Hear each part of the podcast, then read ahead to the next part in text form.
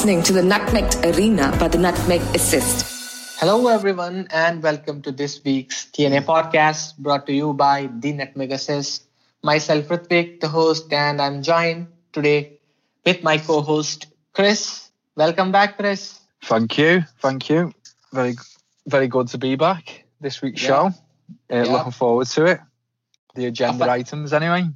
Yeah, a fantastic week of Premier League action, especially. I mean, not not very happy as Liverpool fan because VAR screwed up now. Uh, I mean, again and again this season, so it's not a hap- happy day. But quite quite happy because you know, Chelsea dropped points, Spurs dropped points, Everton lost. Yeah. So Yeah. yeah. So yeah, coming into the agenda first. I mean, we'll touch Everton, but first things first, the big game of the weekend, the London Derby, not North Yeah. London Derby, but the London Derby, Spurs versus Yeah. Chelsea. I mean, was it was quite a dull game, but what, what what did you make out of this game, Chris? Because it was pretty dull and neither sides caused any much threat. Yeah, it was it was quite an intriguing game though. I thought when I when I was watching it, I thought in the in the first half it was pretty even. I thought both chances again, but both teams didn't really create any clear cut chances, but they create got themselves into good positions to create opportunities. Think the second half, Chelsea were looking certainly looking more likely without ever really threatening. Again, Spurs didn't really I don't know if it was a ploy by Mourinho to actually just play for the point in the second half, but I think the more the second half went on, they certainly they say they certainly looked like they were they were happy to take the point. But I thought it was a fair result in the end. Again, Chelsea. I heard Frank Lampard say after the game, "Oh, well, they think that he felt like they did deserve to win the game in the second half." I, don't know.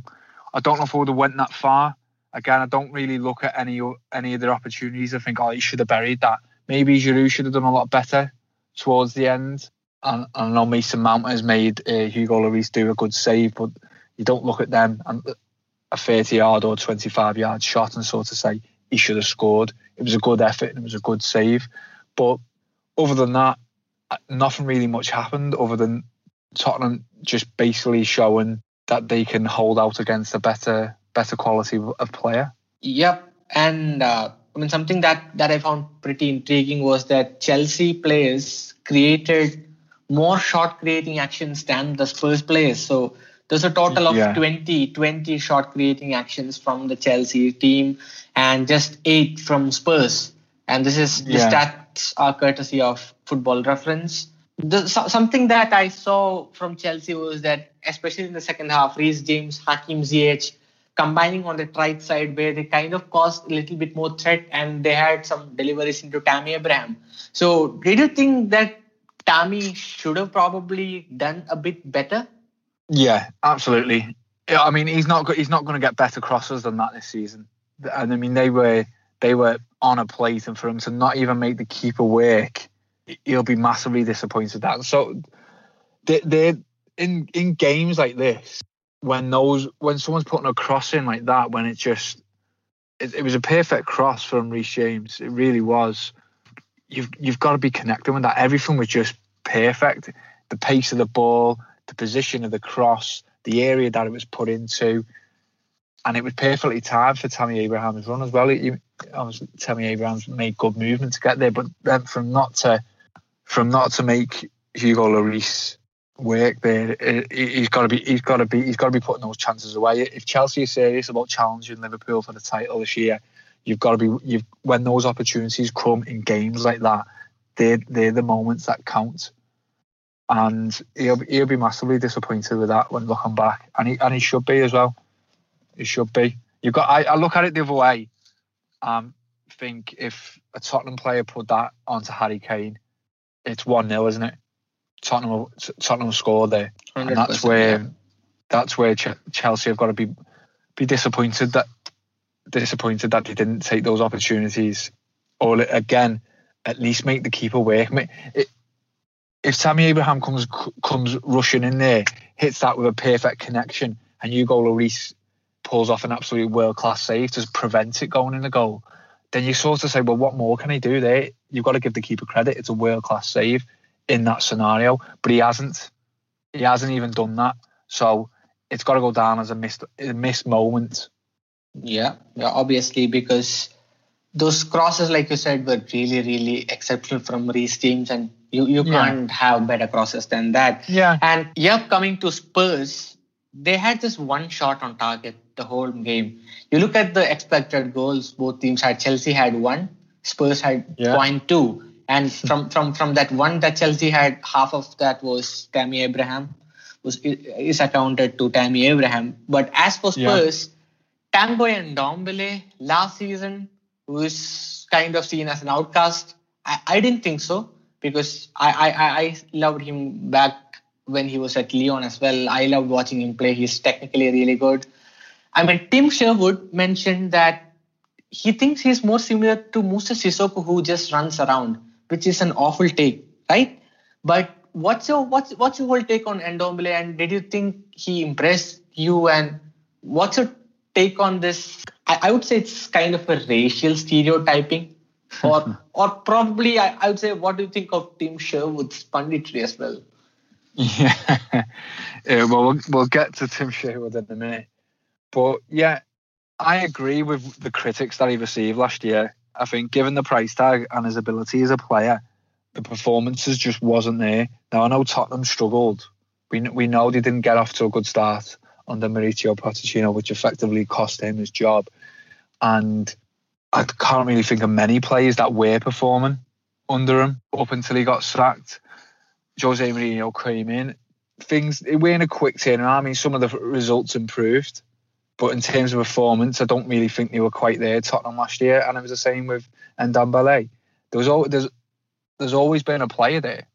There's no doubt, question about that. Some of his attributes and what he can offer on a football pitch is is fantastic. But there's no point in you, you can't get called a good player until you actually show it, and you show it on a consistent, basis.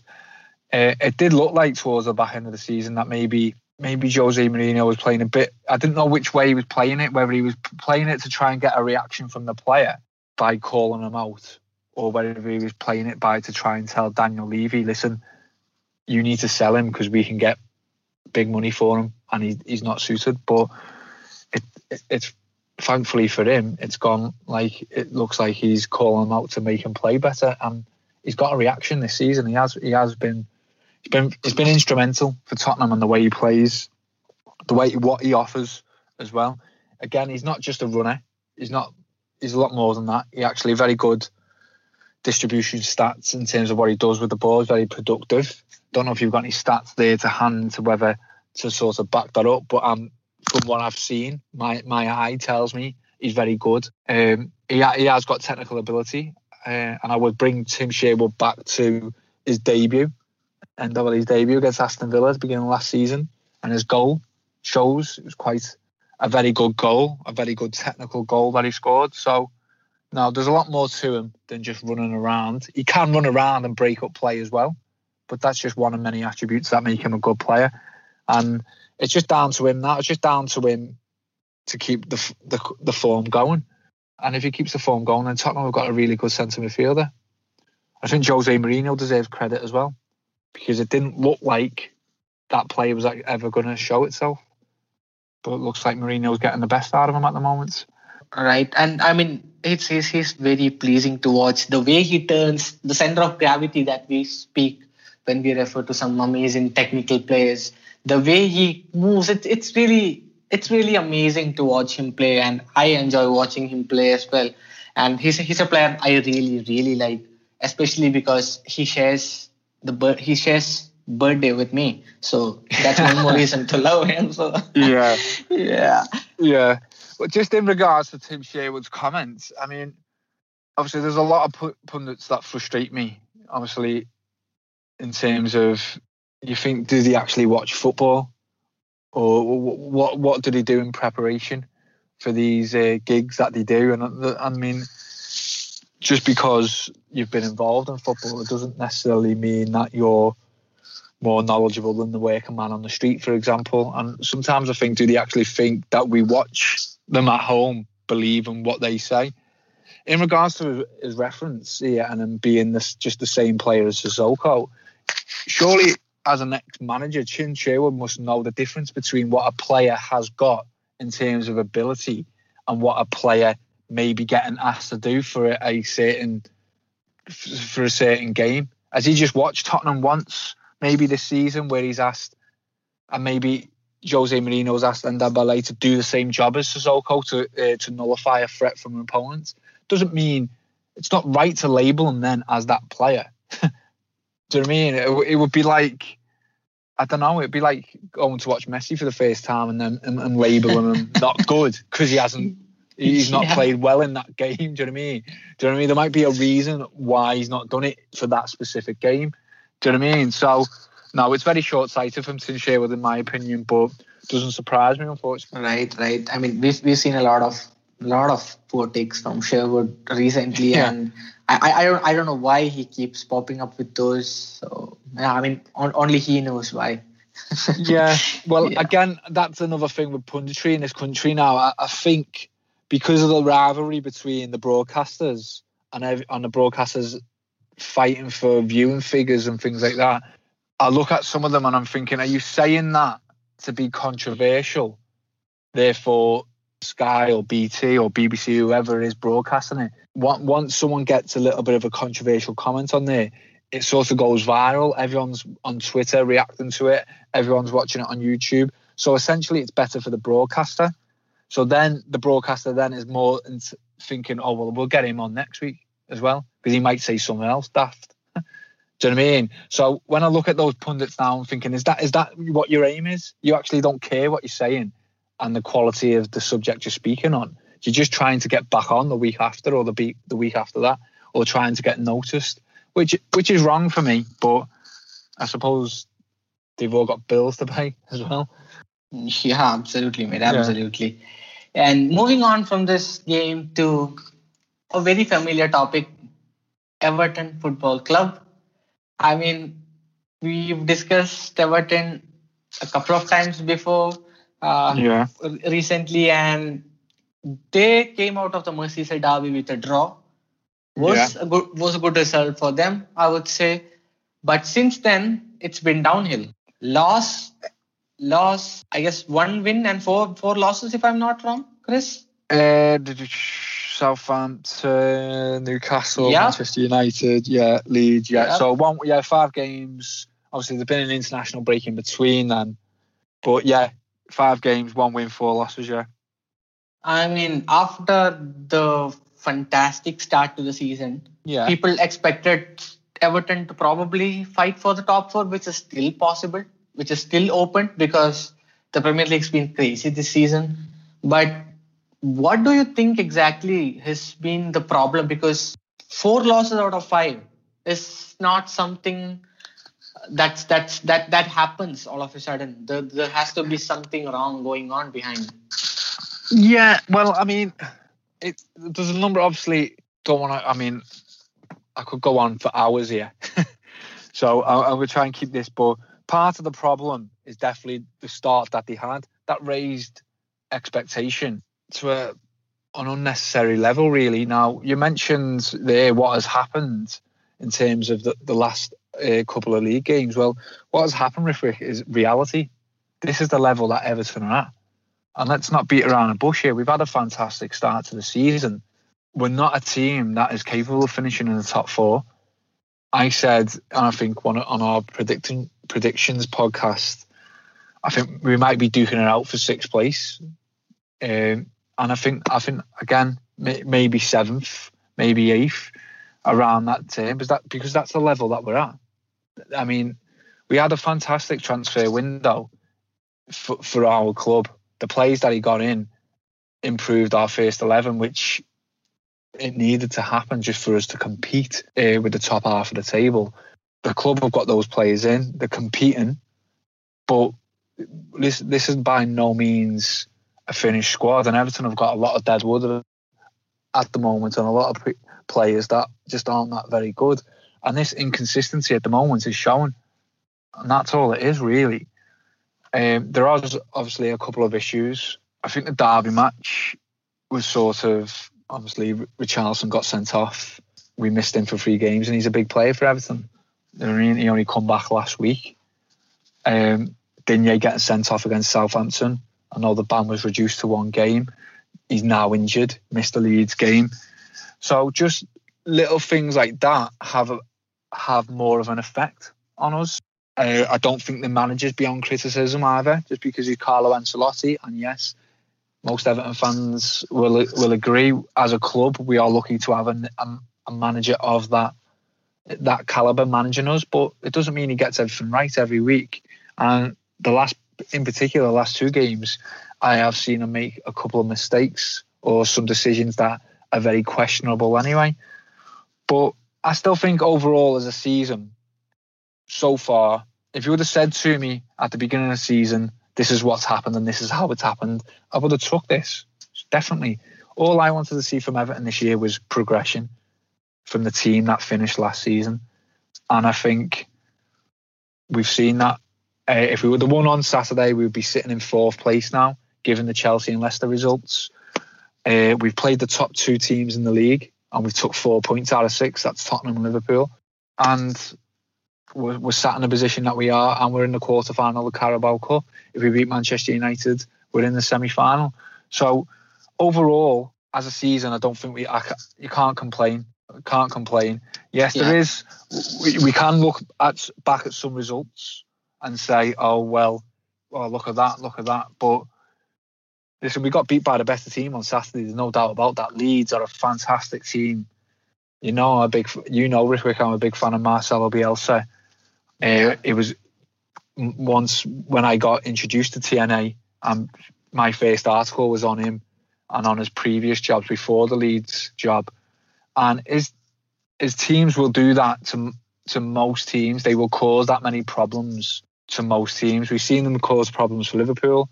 They certainly caused problems for Everton on the weekend. We've seen them push Arsenal. They should have beat Arsenal but you'll get chances at the other end against them, and it's just a matter of taking them. Unfortunately, we were lucky with the two offside goals, but we just didn't do enough to to, to create in the second half. But I think I think the annoying thing as an Everton fan for me at the moment is as progressive as the season has been so far, th- we're still seeing the same old issues, and that's the same old players not performing. And it's that's not something that can get changed overnight as you know. We can only eradicate that in transfer windows. And it'll be interest, interesting to see what the manager's plan is with them because i believe he should be focusing his attention on a few more of the youth players bringing them through. Anthony gordon has been fantastic in the carabao cup. He was everton's best player at the back end of last season. I know that wasn't difficult because we was poor after the restart but he's not got a look in in the league this year, and I'm still seeing Bernard coming off the bench. I'm still seeing Sigurdsson coming off the bench, and it's like, what what what what is the manager seeing in these players that the players that the that the fans are not seeing? Because for me, they just don't do anything at all when they come on, and they don't affect the game in any way. And you just you're just making it even more more difficult in my in my opinion. But I, th- I, still think as well, there's still, even though he, he, probably had his best game for a long time on Saturday, uh, but there's still got to be massive issues over the goalkeeper. No massive questions asked about the yeah. goalkeeper and whether he's uh, whether he's here for the long term or not. Yeah, actually, come I'm, I'm actually coming to that particular point here, Jordan Pickford. I mean, I looked at the stats again from Football Reference, and in the Premier League this season, in terms of post post shot expected goals to to net goals conceded. In terms of overperformance or underperformance, Pickford is the worst. Pickford has yeah. been the worst. He's on bottom, and that yeah. speaks volumes. That speaks volumes because, I mean, there there there have been a lot of incidents where he could have done better and he could have probably saved better better decision making, better possible saves, yeah. and even even even in the Leeds game. I mean, you you you you said that it was one of his best games, one of his better games, and I I totally agree with that. But for that goal, I, I saw him move a little bit towards the right and then jump towards the left, so so that he he gains momentum to dive, but yet couldn't stop the goal. I mean, I wouldn't yeah. call that a mistake, but again, uh, I don't think he's he's seemingly getting everything right at the moment, and things are in, uh, going pretty well for him at the moment. And yeah. I mean, based on the last five six games, Chris, do you think Pickford's had a big impact on on your slump?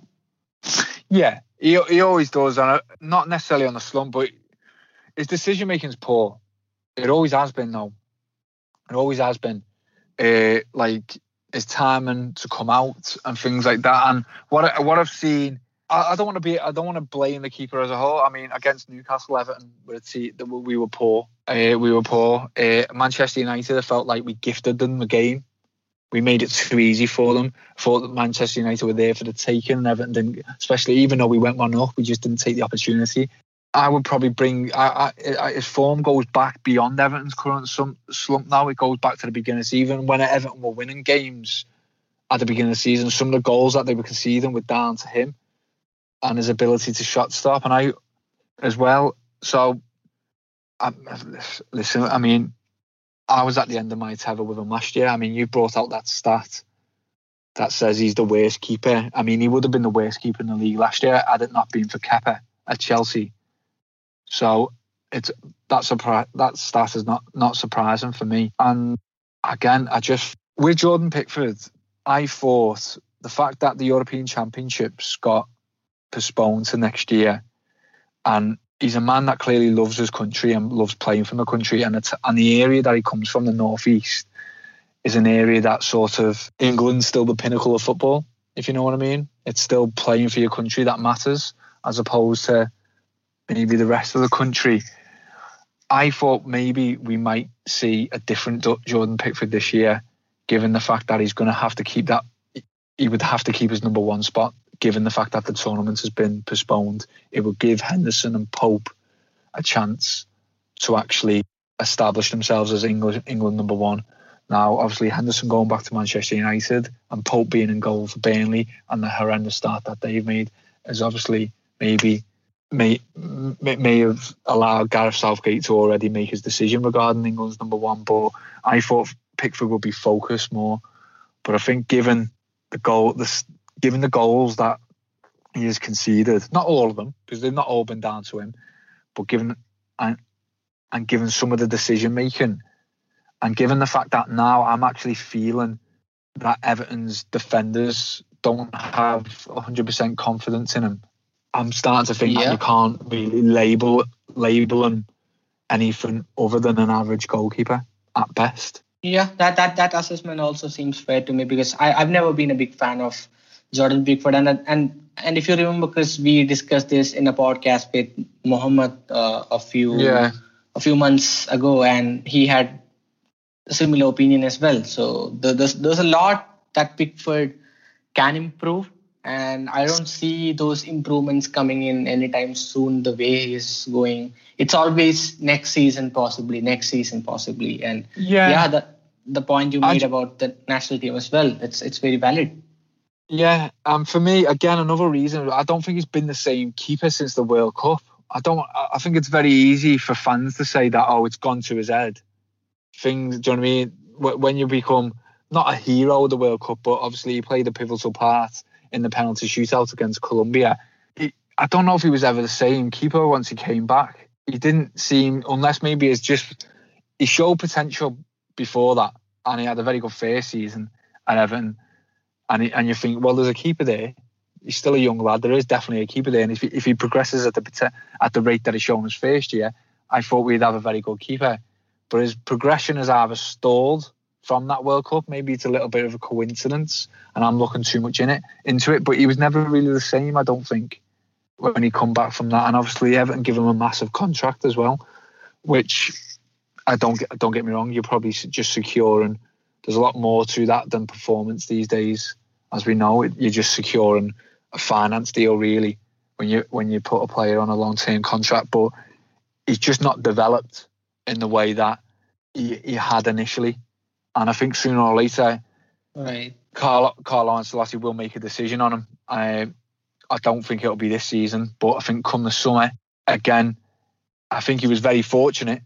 I'm sorry to go on as well. I think Pickford was very fortunate this summer that Everton had other areas on the pitch, other positions on the pitch that they had to prioritise before his.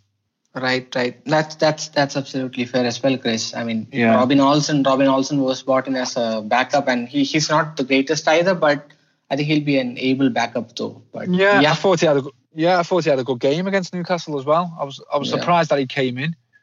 Um, I would maybe would have took Pickford out after the derby, given obviously the incident with Van Dijk, um, and the, obviously the amount of pressure and media scrutiny surrounding that challenge. Also, I think Rithwik, before we go, is he got away with a goal in the last minute, didn't he? yeah, Because yeah. obviously everything surrounds the VAR decision regarding Henderson's goal.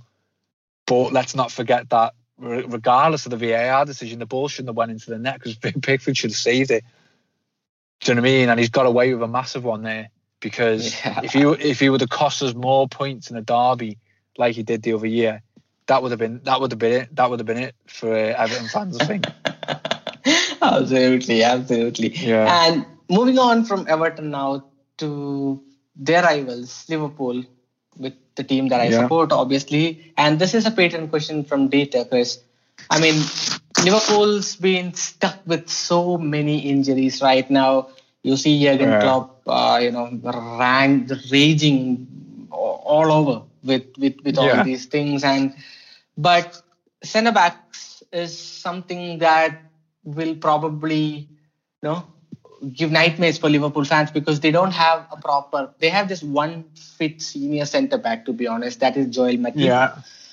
Joel Matip and Fabinho is deputizing, and they have you know uh, backups like Nat Phillips and youngster Rhys Williams, who's who's not played, who's played non-league football before before joining Yeah. Liverpool. So that's the kind of experience that Liverpool have in that department. Joe Gomez, Van Dijk out for lengthy periods, and Dieter's question is, do you think Liverpool need I mean, his question basically is about signing centre backs, but do you think it's it's okay if Liverpool kind of dodge the January transfer window and stick with Fabinho, Matip, or take a risk, or do you think they should go into the market heavily and buy a central defender? It's a tricky question. It's a good question by Dieter, but it's a tricky situation that Liverpool find themselves in because I don't, I don't think they've missed Virgil Van Dijk that much. I don't really think. I don't really think he came into the Everton game in which he got injured in, in good form. I think the Leeds game didn't start the season well against Leeds. Don't. I don't. I know the whole team were poor against Aston Villa, and the result shows that. But he weren't in great form that day, and that was the game before Everton. So I don't actually think Liverpool have missed him yet. And listen, there's no doubt about it. He's a world class player. When it comes to the January transfer window, whether they should or not, not I think I think before before they go diving in and, and buying anyone, they, they need to they need to think of a few things. First of all, I was Jurgen Klopp, I'd be looking around at the rest of the league, and I'd be looking at their form. Now, if Man City come to prominence and start winning games and churning out victories, which they are capable of, but I, I still don't think they're good enough to do it this season. Then yeah, then Liverpool will need to need to need to react to that and need to act. If there's a threat from Manchester City taking that league title, or Tottenham continue in the form that they're doing, or Chelsea actually get up to that level, I don't think they're quite there yet. And I don't think they've shown yet this season, but they're in a good they're in a good run of form. If the, if them teams continue their form right up until January and Liverpool have got a genuine challenge on their hands, then yes.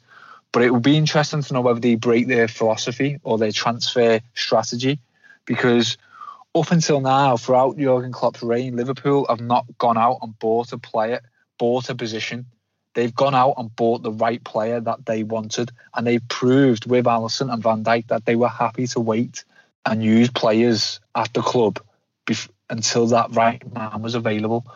So it'll be interesting to see whether they can get the right man in January. I don't know what that is yet. There's a there's a few there's a few names being uh, banded about. I'm personally, as a football fan, looking looking at that, thinking, well, I don't really think any of them are capable enough yet to to actually or or any of them names are actually worth the money or Liverpool trying to spend big money on them. So it'll be interesting to see whether they actually go with the short, go for a short term void as opposed to a, a long term void. I think Fambi- I think Fabinho's been fantastic for them in that position. He actually played there before Van Dijk got injured, didn't he, against Chelsea to nullify the threat of Timo Werner. I mean, Yeah. he is a man. Yeah, he is a man that played right back for Monaco as well under Leonardo Jardim, so he's not adverse to playing in defence. But it's whether it's it's not how much you, you miss the defender; it's, it's how much you miss him in midfield as well that people are not forgetting.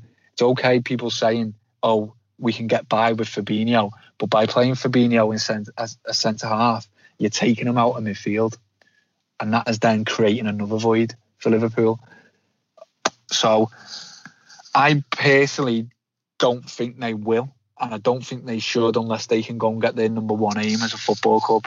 But Yeah, who do you think that is, Rick? I mean, is there a player in Europe or a player in the Premier League right now that you would think, right, he's not only going by him, not just because he'll do a job in Van Dijk's absence, but will he, can he, he'll actually do a job long term? He'll pr- provide either competition or be his partner. I, I I personally don't think Chris. I mean, I don't. I mean, I, I haven't come across any player who's who's who's really someone that probably could fill in Van Dijk's shoes or is a Yeah. potential Van Dijk uh, is, a, is a potential Virgil Van Dijk impact player. I mean, the, the, there have been a lot of names linked uh, with Liverpool. Obviously, Ozan Kabak, who is also linked in the summer from Schalke, and they are in a dire situation. So that could be a cheap one, but I mean, I don't fancy him too much because he, like like Michael Cox defined centre backs, he's more of a dog kind of defender who jumps and Yeah. who's aggressive, and that's and he's a bit reckless as well. So I I don't think we would really fancy him. Then there is uh, Caleta-Car from uh, Marseille, who is also thought of very highly. There was Yeah. an article from Sam McGuire, who's who's a Liverpool journalist or or a Liverpool writer basically. So that that was a really good piece on him. But I, I don't think he necessarily would actually provide the impact that Virgil van Dijk has left. I mean, we've been linked with Ajax's Perr Schuurs as well, but again, Yeah. I don't think again that's that that's the profile that we need because his aerial win rate is really bad, and that's something Van Dijk nor Gomez. Uh, sorry, that's something that Van Dijk and Gomez are really good at. So it's a very tricky situation, like you said. But something that's really interesting is Joel Matip's fitness. He's someone who struggles with fitness, Yeah. and he, he he he's he's most often out than in the squad. So Yeah. And I mean it's it's going to be really tricky, Chris. I mean I'm also completely confused. I've seen people like James Pierce, Simon Hughes, etc., say that Liverpool will wait for the right player, like you said. I mean, you- Yeah. you shared the same opinion as they have, and that might most possibly be the case. But if Joel Matip has more struggles, because you you see him being rested, taken out of match day squads to manage him, so I I, I don't know. Uh, I really don't know if Liverpool could cope up with an injury to Matip now. So it, Yeah. it's it's a really it's a really interesting case. I mean, I, I don't have any answer either. I mean, I would say yes, we should buy, but is there any viable option? Is there any good long term option? I don't know at all. I don't really know. We need Yeah. we, we, need, we need we need Mickey Edwards to again pull rabbit out of the hat. Yeah, exactly. Yeah, exactly. And and I'm sure again that's that's brings me back to that in my point. Yeah, I mean he's very good at, at his job.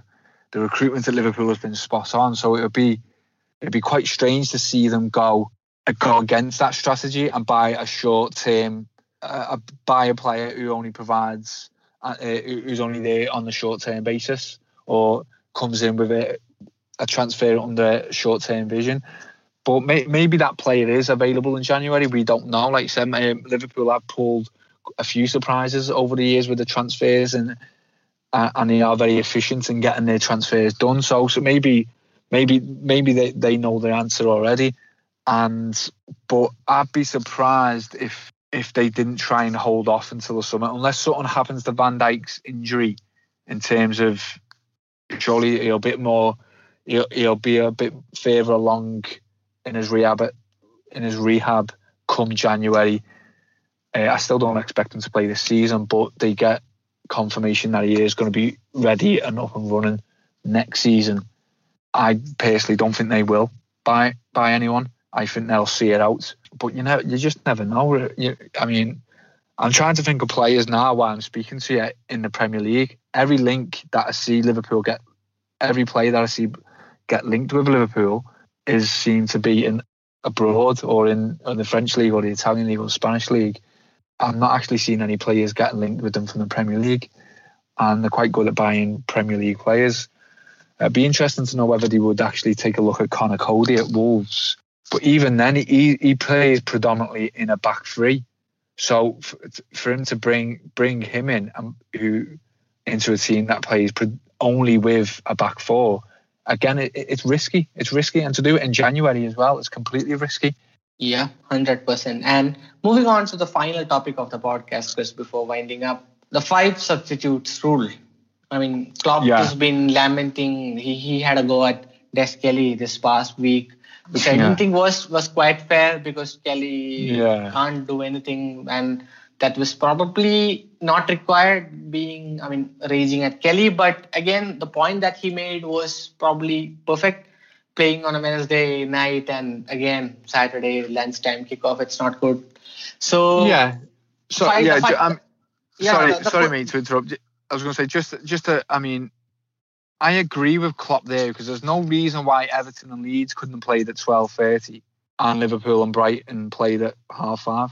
I know it's different broadcasters, Sky and BT, but there's not absolutely no reason why the Premier League shouldn't be intervening there and saying, "Well, hold on, you play a team is playing in Europe, and you've got them playing 12:30 when you've got two teams who are not in Europe playing at half five." Right, right. I mean, you had yeah you had Guardiola, you had Solskjaer, you had Lampard say this before this. I mean, earlier this season as well. And this is something that that t- brings us to the main question here, because the five substitutes rule. You see every single league apart from the Premier League having every single top five league. I mean, in Europe, the yeah. Premier League, the Ligue 1 Serie A, the Bundesliga, La Liga, all these leagues have the five substitutes rule. Even the UEFA yeah. Champions League even yeah. the Champions League. And the Premier League says no. Yes, I know that the clubs decided to go against it. They all said, okay, let's let's just stick with three subs. But obviously, the number of hamstring injuries are shooting up. Brighton, who play once a week, they had Neal Maupay down early in the match to hamstring. They lost Maupay to a hamstring injury. The number of hamstring yeah. injuries are shooting up. You have this three substitutes rule. Do you yeah. think do, I mean, th- there's been some really good arguments that's made by the likes of uh, Chris Wilder, etc. But do you think, based on the conditions for the players, for the players, do you think the five substitutes rule should be brought in as soon as possible in the Premier League? No, not because just because they could they didn't start the season with it, so they, they've made that decision now, and it sort of discredits the competition a little bit if they pull it in now because other teams could have looked at it uh, or lot less profile teams or sort of teams who are at the bottom end of the Premier League could have said, well, if you would have told us that we are going with the five subs, we could have got more players. In the summer, we might have took more of a, a risk and gone and got more players in just to back up our squads. Uh, I, have seen a, a, few people mentioning budgets, etc. Yeah, that that is a that is a point to be made that but it, it's not so much the, the teams spending the money, it's the teams now have not got the option to actually go out and get more players to accommodate the five substitutions. So they can't bring it in now. What they should have done is either brought it in in in the summer, all of them, and said, right, yeah, we'll do that now. Or maybe maybe they bring it back in in January, but maybe they extend the window to allow teams to buy additional players in terms of numbers to actually accommodate the five substitution five substitutes. Now, again, like you said, you, you brought a very good point up. There's a lot of pro and co- pros and cons to the arguments, depending on which way you look at it or which team you support. Jurgen Klopp made a very good point and said, "I won't use it to my advantage." But in the Brighton game, I would have been taking Robertson on. Uh, and bringing someone else on a, a like for like substitution. Now he may well do that, but I'm telling you now, Pep Guardiola and Jose Mourinho won't do that. If they're one 0 up in a game or things like that, they will use the five substitutions to switch the tactics and switch the formation, which will then give them the advantage that Yeah. they need to go and win the game. So not everyone will think of it in your in your Jurgen Klopp's way. I, I get the the need for it, given um, given the teams in Europe and the competition and the amount of fixtures that they've got. But saying that as well, they were in Europe last year Yeah.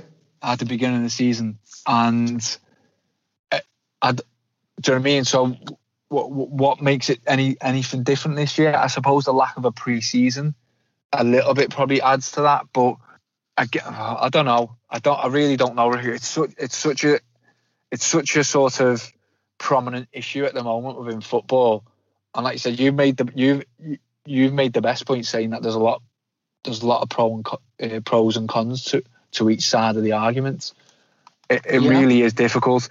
The only thing, it, my answer to the the question is they can't bring it in right now. If they bring it in, they can only bring it in during the transfer window when the team, that all teams have got a chance to react to it and say, okay, then, well, we we might get one or two extra loan signings in, or we might try and get a couple of short term signings in to accommodate the five subs that were allowed five subs. Uh, Right. That way, then there's a little bit more integrity to it. As where if you brought it in right now, sort of starting this week, then it's obviously the big teams or the the teams with the bigger squads are going to get clearly more advantage. Yeah, absolutely, and yeah, I mean, like like I said, I think there's this this fair arguments on both sides of the coin here, and there's something that that the, these clubs needs to sort out in the Premier League meeting. The best thing that they can do is sort out the scheduling, the match Yeah. scheduling, and that that's something that can be definitely done. So yeah, Yeah. Again, there's there's. I feel sorry for them with the broadcasting, but the, all the Premier League, the the way the Premier League operates, and all the teams within the Premier League, they've got only got themselves to blame with the broadcasting. They give the broadcasters all the power because of the money that they accept from them. They can't accept 300 million. I know it's not that might not be that figure from BT, and then say, "All right, give me the money," but hold on, we're not we're not happy with the way you're arranging the fixtures. That's what BT and the broadcasters are paying for. Turn down the money at the start and say, no, don't give us that amount of money, but we're having a bit more say in when you plan these fixtures. But the Premier League clubs are just, they, they, they rely heavily too much on that TV revenue now.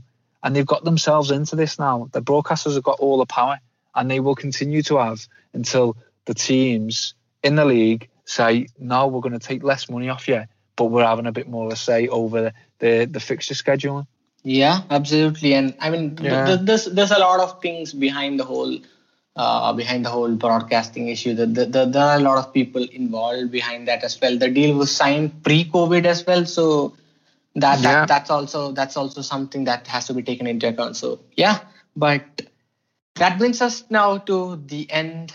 That brings us to the end of this podcast. Really, it's Yeah. been a pleasure speaking to you, Chris. I mean, it's been quite a long episode, but we discussed some really important stuff, and that's that's what matters the most. Uh, content is king. Yeah, good, good, Yeah. good show, good show. Uh, sorry for going on a bit there. Sorry, Yeah. sorry to the listeners as well, but you must know if you bring Everton into the discussion, it's going to be a long one with me.